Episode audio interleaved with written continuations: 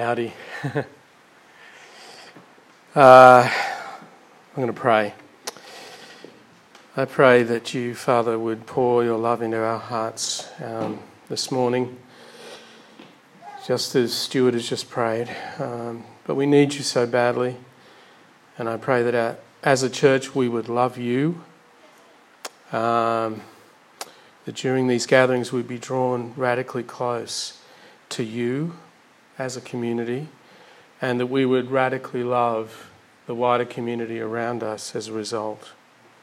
Um, we pray that you would, through my teaching this morning, uh, show us Jesus. Show us Jesus, Father. And uh, we pray that, uh, that I would speak in a way where we all can see him. That I submit my mind and my heart and my words to you, and I know that your Spirit needs to preach through me so that we see Jesus. And so guard my lips and guard our hearts in this time. In Jesus' name, Amen. Yeah, last week we looked at uh, the first day that Jesus had with his disciples, Mark chapter 1, 21 to 39.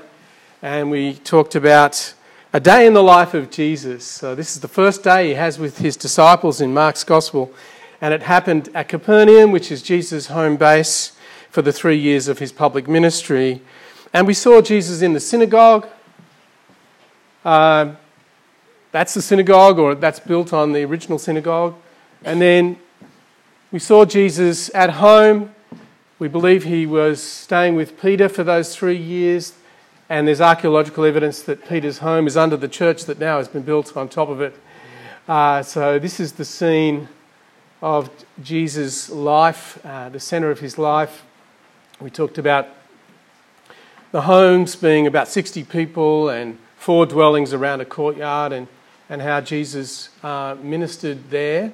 And then we talked about, thirdly, Jesus going up into the wilderness to pray by himself. So these three zones of his ministry, we talked about what that means for us the public gathering of God's people home life, and then we talked about going away to the wilderness to pray. Yeah, so that was really cool. Well, I thought it was. Uh, now, um, this is our last section in Mark's, Mark chapter 1 today. So let's look at this. Um, Jesus heals a leper, and it's verses 40 to 45. Baptism next Sunday really is a response to this first section we've done on Mark. So yeah, let's, if you haven't been symbolically cleansed through the waters of baptism, uh, an implication of what we've been looking at in Mark is that you would do that and do that publicly as a declaration of your faith. So, I really encourage you to do that. We can t- take the slide off now. Yeah, so Jesus has been healing the demon possessed and the sick, and now he heals a leper. Uh, we're going to look at four headings the, the leper's plight. Secondly, what the leper does. Thirdly, Jesus' response. And fourthly, Jesus' plight. So in verse 40, Jesus encounters a leper. What is the leper's plight? Well, a man, this man has leprosy. Now, in the context of the Bible, leprosy encompassed a huge variety of chronic skin diseases. This disease was nasty. Um, there was all this superstition and fear surrounding lepers. Lepers were regarded as like zombies, you know. I mean, if zombies were real, just letting you know they're not, but if they were, all the superstition and fear we would have around zombies is what lepers encountered. Uh, imagine there were a group of zombies in the Blue Mountains. We would be afraid of them, would we not? And all kinds of stories would be circulating about them. That's what it was like in the first century. In fact, first century, Joseph, uh, uh century historian Josephus says, at the time of Jesus, lepers were treated as the living dead, you know, as zombies, as living corpses. And that was the reality of the leper. Now, this is partly why the law of Moses, the law of Israel, back in Leviticus chapter 13, says that a leper must wear torn clothes, must rip his clothes apart and let his hair be unkempt and cover the lower part of the face and cry out, unclean, unclean. And as long as they have the disease, they remain unclean and must live alone. And they must live outside the camp. It's like the start of a horror movie. I don't know about you, but this is kind of the stuff of my nightmares. The one nightmare that I repeatedly have had is this kind of thing. This is what leprosy was like. Fortunately, we have modern treatments that stop the development of leprosy or slow it radically. Uh, leprosy is a contagious skin disease and horrible to look at. It usually starts on the brow uh, or the nose, uh, and then it spreads from there. One of the early signs is the eyebrows and eyelashes fall out, and um, a tumorous swelling kind of grows normally around the nose, and then that spreads to the body. And it's not just skin deep, it gets right into your nervous system, even down into your bones. Uh, bones shrivel, and your extremities, like fingers and toes, um, kind of get reabsorbed into the body. And because of the loss of feeling, uh, because the nervous system is broken down, uh, lepers injure their fingers and toes and break them off, and, and so their kind of limbs sort of wear away with disuse because they don't feel anything uh, and um, kind of get worn off. And also can destroy your eyes, uh, cause blindness, penetrate the teeth even, and the teeth will fall out. And it would last like 10 or 30 years, and the victim would eventually die uh, because the victim had no resistance to any other diseases. All that to say, leprosy wasn't just a disease, it was a sentence. It wasn't just a disease, it was a sentence. And, uh, you know, they weren't just sick, they were unclean, which is like the worst category that, that a Jew could have to be unclean. And no one could go near you. Um, it was contagious. You could get the disease through touching a leper, even just touching the leper's clothes or inhaling the, the bacillus. So, the purpose of the law of Moses in Leviticus 13 was to protect the health of the community of God from infection. But this left the leper as a victim of far more than skin falling off or fingers wearing away. It was just so much more than that because you lost your name, you lost your occupation, you lost your family, and you lost um, the capacity to be in the worshipping community. You know, you were cut off from God and you were an outcast. And, and they had to live in isolated places if they had leprosy. And you weren't allowed to come into the city of Jerusalem. You were barred, and you, you couldn't enter any city with a wall. And you, if you entered a synagogue, they would reject you and, and send you to this small holding room, and they deal with you later. You couldn't even be in the synagogue. And if ever you did show up in public, you would have to make a huge scene. It was the law. You had to yell out, unclean, unclean, as loud as you could when you walked down the street, so that nobody would touch you. Imagine a leper walking through a town yelling, unclean. The kids are just running away terrified, so afraid. People clearing the way. Nobody wants to get anywhere near you. And a leper could not touch anyone. Think about that. Human touch absolutely gone. Imagine not being able to touch your wife. Imagine not being able to touch your husband or hold your kids or smell their beautiful skin or hug your mum or shake, even shake someone's hand. You couldn't do it. Phys- zero physical contact, no human touch or affection. So that's the plight of the leper, and what a kind of a metaphor for our, our life in the world. uh, without God, cut off from Him, isolated, alienated, great pain and suffering that the whole world is under. And this leper is an acute example of that, but he's a, he's a symbol of all of us, really. All right, secondly, look at what the leper does. And this is kind of a model. He's one of the 11 supplicants in Mark's Gospel.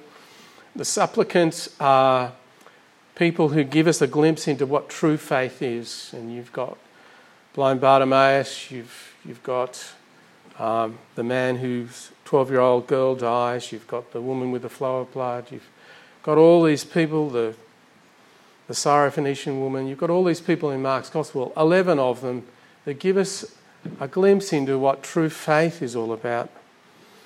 And what does this man do? Well, he breaks every law and custom in his desperation. He's desperate. He violates all necessary standards of exclusion. He must have heard that Jesus has power to heal. Um, and I mean, he's cast out demons, he's healed the sick. I guess this leper is thinking, well, why can't he heal a leper? That hasn't happened yet in the story, but I think this leper goes, well, if he can heal that, those people, he could heal me. And so he says, I'm going to risk everything, break all the laws, and come to Jesus. And he comes and he falls down before Jesus, begging him, pleading with him. And the language is very strong here, and in Matthew and Luke's gospel, it's very strong as well. Uh, but this man is showing his desperation before Jesus. He's willing to risk the shame, the disdain, the rejection, the embarrassment, um, and to go somewhere that he is not supposed to go. That's how desperate he is. But also, it says how confident he is that Jesus can heal him and that Jesus will be open to his pleas. Um, so he's there. He's on his knees. He's begging Jesus, make me clean. If you're willing, you can make me clean. He has no doubt of Jesus' power. The only thing he doesn't know is whether Jesus is willing to do it. And that's humility and faith. That's he acknowledges, look, it's Jesus' decision. He can't twist Jesus' arm. He's got no claim over Jesus. Uh, he knows he's an outcast. He knows he's despicable. He knows people despise him. He knows people view him as accursed by God. So he comes just with humility and faith, well aware of his wretchedness, well aware that he bars, bears the stigma of being a sinner. He knows that he has absolutely no claim on Jesus. He just comes and kneels and beseeches and says, If you are willing, you can make me clean. Luke says he put his face to the ground, he prostrates himself before Jesus. If you are willing, you can make me clean. That's the cry that we all need to come to Jesus with. Um, well, thirdly, what is Jesus' response? Now, it's important to realize Jesus healed many people who didn't believe in him, um, who didn't bow before him in humility and faith, or at least that's what I see in the Gospels. Um, he healed all kinds of people. Many people um, didn't believe in him. Like some of the demoniacs, uh, they were being controlled by demons, and those demons did not want to be expelled. And yet Jesus heals them. So Jesus' healing doesn't necessarily depend on the person's faith, although Jesus often points to the importance of faith. But Jesus is not limited by having faith or not having faith or how much faith or too little faith and in the sense of oh if you just had a little bit more faith maybe then he'd heal you no he's not limited by you it's a sim- this is what the leper sees it's a simple act of his will he gets to decide and he will decide or he will not decide. Um, I think that's what we're seeing here. And the, the reason we're given here for Jesus healing this man is not his faith, particularly. but rather it's Jesus' compassion. There's something different going on here in this story. And that's what we're told in verse 41. Jesus is indignant. And that's kind of, we could translate that, was moved with compassion. He was indignant. He was angry. What? How is that compassion? Well, he's angry at the situation that, that this man is in. He sees the horror of this man's life. He's moved by that. That makes him angry at what has happened to this man. So it's just, just an aspect of compassion. He's moved by this man's pain. Uh, he feels the agony of this man's situation, this man's isolation, this man's physical isolation, his social isolation, and his religious isolation.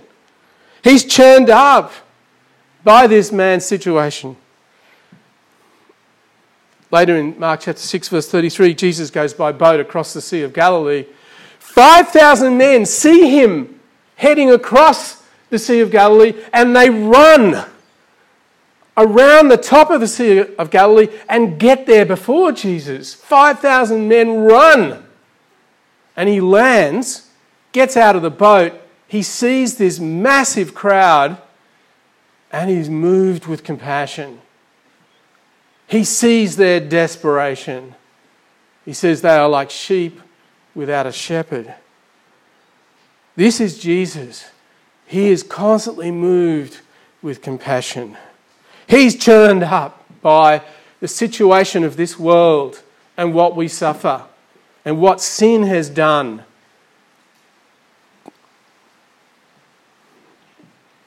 And Jesus reaches out his hand and touches this leper. This leper who has not felt touch or human compassion for years.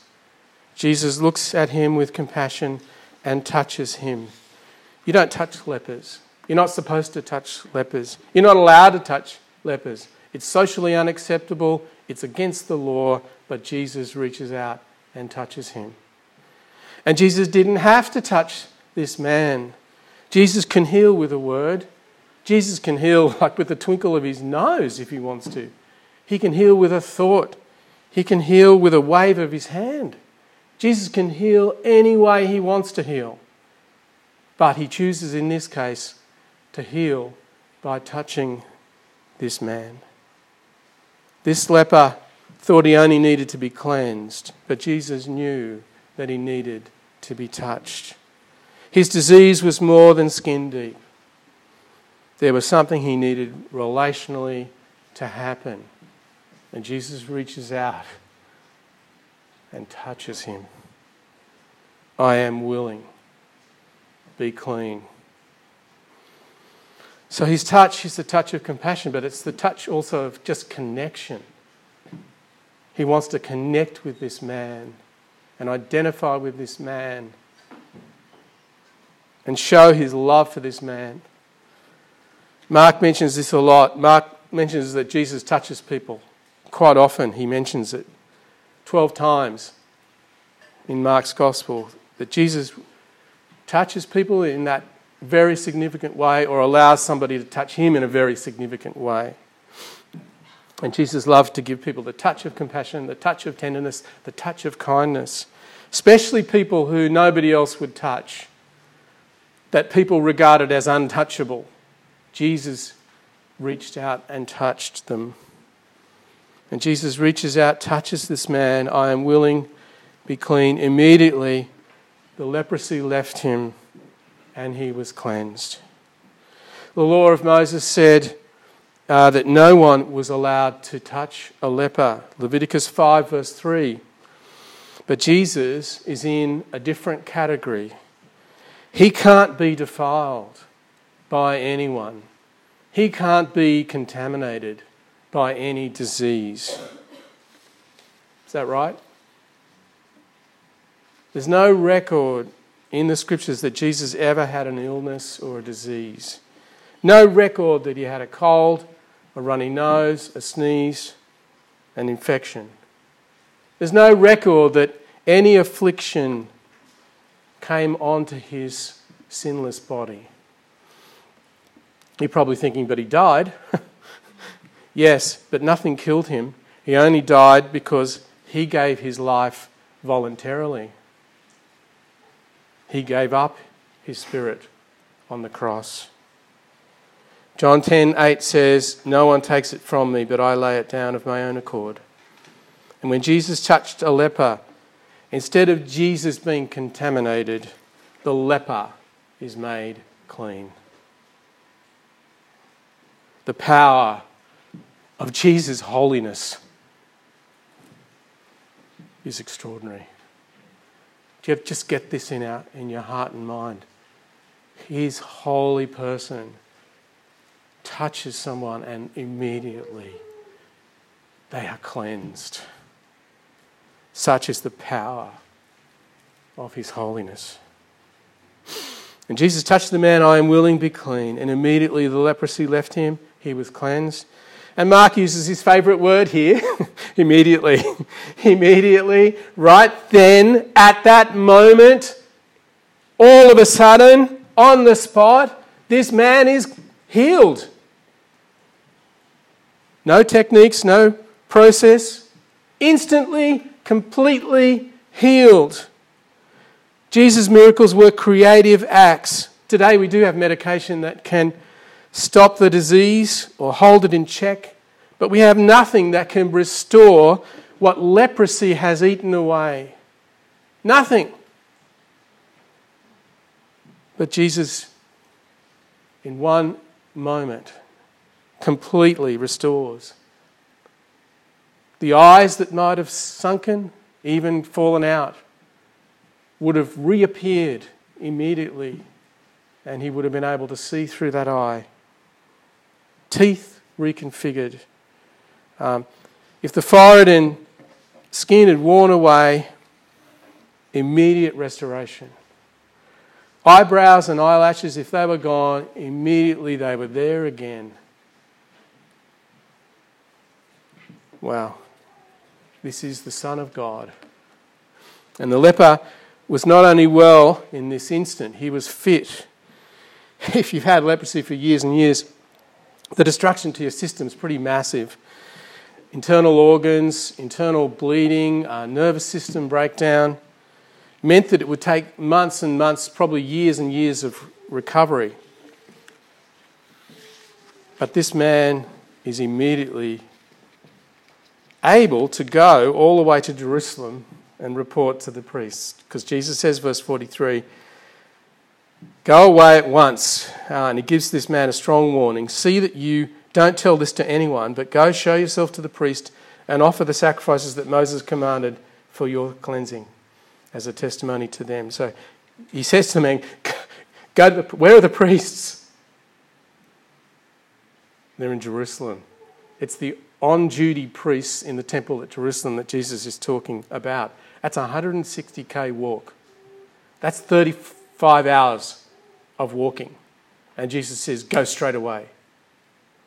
So I take from that that this man is not only well, he's restored in his fitness and able to do that. So Jesus warns this man don't tell anybody about this, go straight to the priests to get a clean bill of health. The guy does the exact reverse. he tells everyone, he tells everyone about this, what Jesus did for him. Now, in Mark's gospel, Jesus often silences people. So, this is still part of Jesus' response to this man. He tells him not to tell anybody.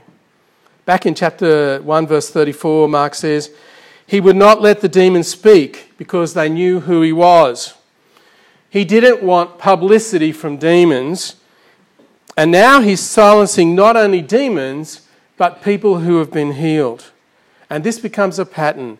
Don't tell anybody anything about what I have done. Chapter 3, verse 12 After healing many people with diseases and impure spirits, he gave them strict orders to not tell others about him. Chapter 5, verse 43 After raising the 12 year old girl from the dead, he gave them strict orders not to let anyone know about this. Chapter 7, verse 36 After healing the deaf man, he commanded them not to tell anyone, but the more he did so, the more they kept talking about it. chapter 8, verse 25, he heals a blind man, then sends him home saying, Don't even go into the village. What's this about? In Mark 1, Jesus doesn't give this leper any explanation. He just says, Go directly to Jerusalem and show your skin to the priests to get cleared by them. That's all he says. The Old Testament gave a law, Leviticus 14, when a leper was thought to be cured, there was a process the leper had to go through according to the law, a process of examination. So Jesus is upholding the law.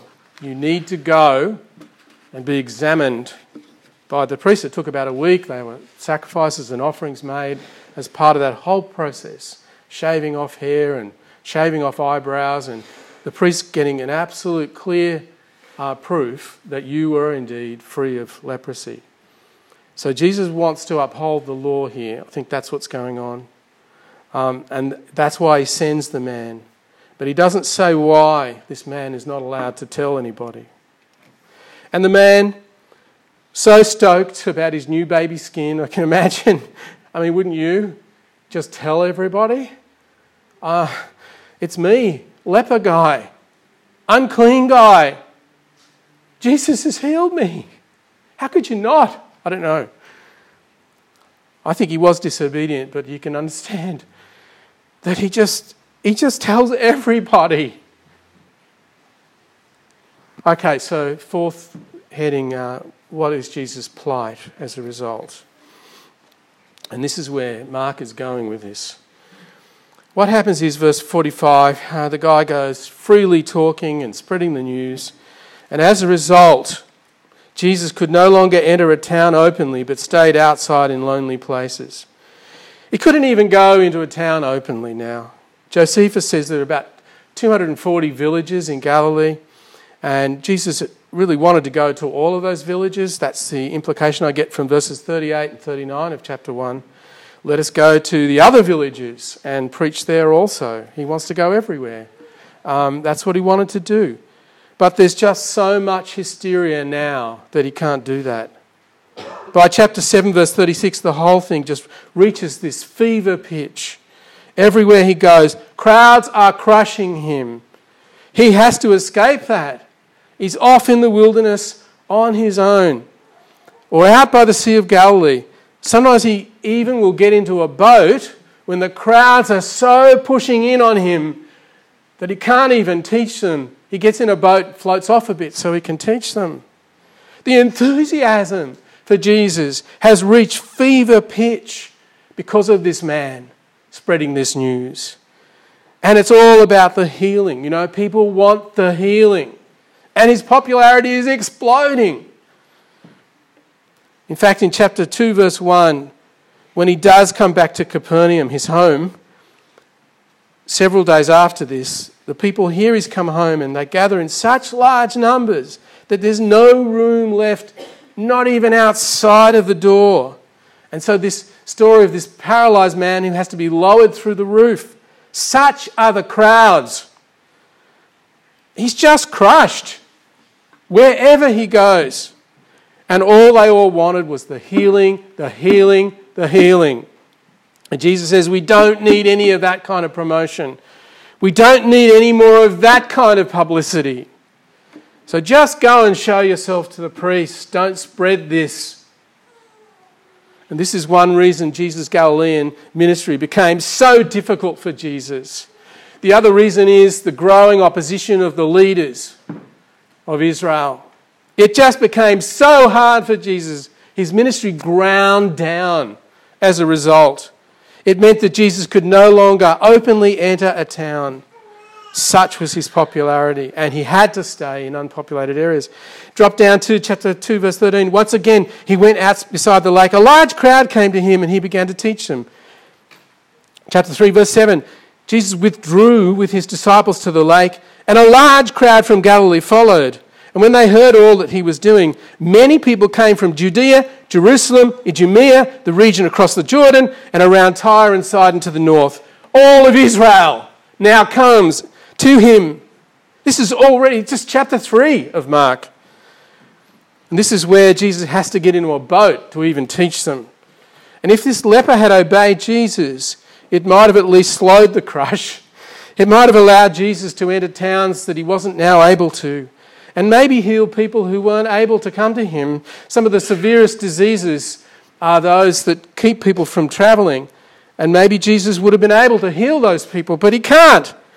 He can't go into those towns. He can't even get to them. And Anyway, the story ends with the second half of verse 45. Jesus stayed outside in lonely places, yet the people still came to him from everywhere. They're coming to him from everywhere. I love it, chapter 6, where so many people were coming and going, they couldn't even eat. And Jesus says, Let's get across the lake. He goes across the lake, and 5,000 men are already there. It is just insane. And now he's out only in lonely places and cannot enter the town openly. What does that sound like? And they're coming out to him from everywhere to the mountains, to the hills, to the valleys, to the lake, to the fields. Massive crowds. So, what is happening here is that Jesus changes places with the leper. The leper started in the wilderness in isolation. And after meeting Jesus, was able to mingle in the town. Whereas Jesus started in the town and after meeting the leper, was isolated to the wilderness. Jesus trades places with the leper. And that's a foreshadowing of the cross. We are the spiritual lepers who lived in shame and isolation and alienation from God. We met Jesus and we were cleansed, set free, and brought into the very presence of God. But the only way that Jesus could take us out of isolation and bring us to the presence of God was that He left the presence of God and went into isolation. That's what happened on the cross. Because on the cross, Jesus was forsaken. Jesus was treated like an outcast, like a zombie, like a leper. And we are accepted and welcomed in to the innermost place of God's presence because he did that.